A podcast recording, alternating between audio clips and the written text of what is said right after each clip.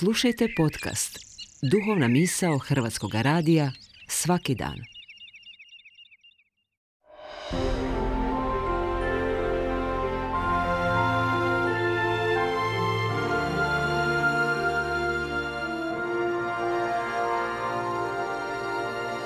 Duhovna misao. Urednica je Blaženka Jančić.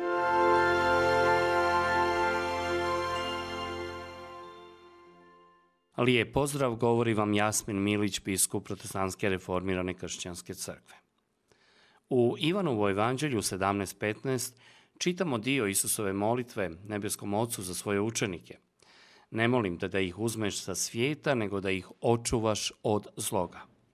Sedma i zadnja prošnja molitve gospodnje glasi, nego izbavi nas od zla. Zlo o kojem je ovdje riječ označava osobu. Pojedini prijevodi Novoga Zavjeta, redak iz Mateja 6.13, prevode nego izbavi nas od sloga. Na staroslavenskom jeziku ovaj dio glasi no izbavi nas od lukavago, izbavi nas od lukavoga. Zli, lukavi je zapravo Sotona. Sotona je diabolus, optužitelj, klevetnik, otuda naša riječ đavao. Đavao je onaj koji se želi ispriječiti između nas i Boga. Luter u velikom katekizmu kaže da đavao ometa sve ono za što mi molimo, Božje kraljevstvo i volju, kruh svagljanje vedru i dobru savjest. U svome lukavstvu Sotona ima različite taktike djelovanja kako bi pridobio ljude za sebe.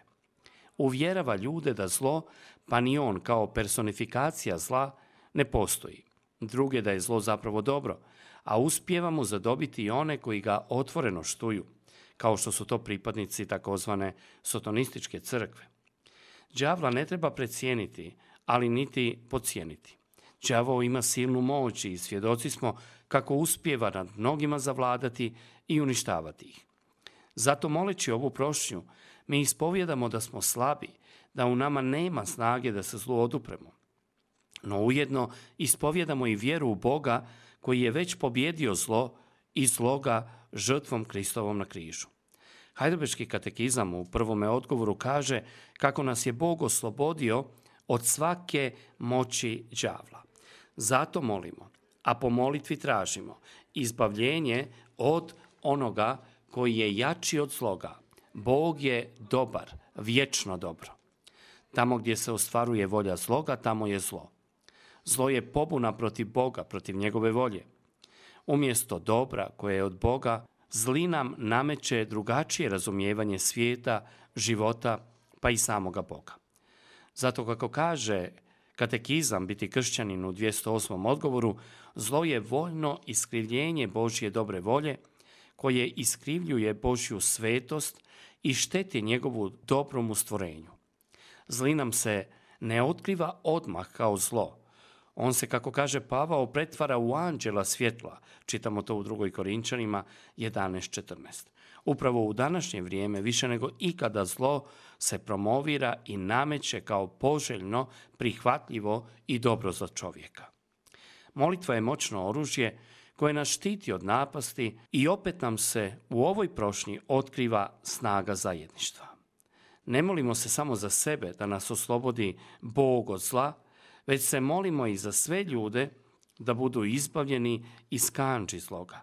Izbavi nas od zla. Kršćanin nije individua, kršćanin je dio zajedništva.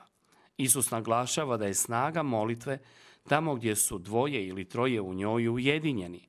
Molitva je ona koja nas zapravo čuva od većeg nasrtaja, napada neprijatelja, jer kako kaže Luter u velikom katekizmu, kada nas Bog ne bi čuvao, ne bismo bili od Sotone sigurni niti jednog trenutka. Ova molba ima i svoju eskatološku dimenziju. U konačnici ćemo s Kristom vladati kao pobjednici. Sotona će, kako to kaže Vesmistarski katekizam, u 196. odgovoru biti zgažen pod našim nogama, a mi u potpunosti oslobođeni od grijeha, kušnji i svega zla zauvijek.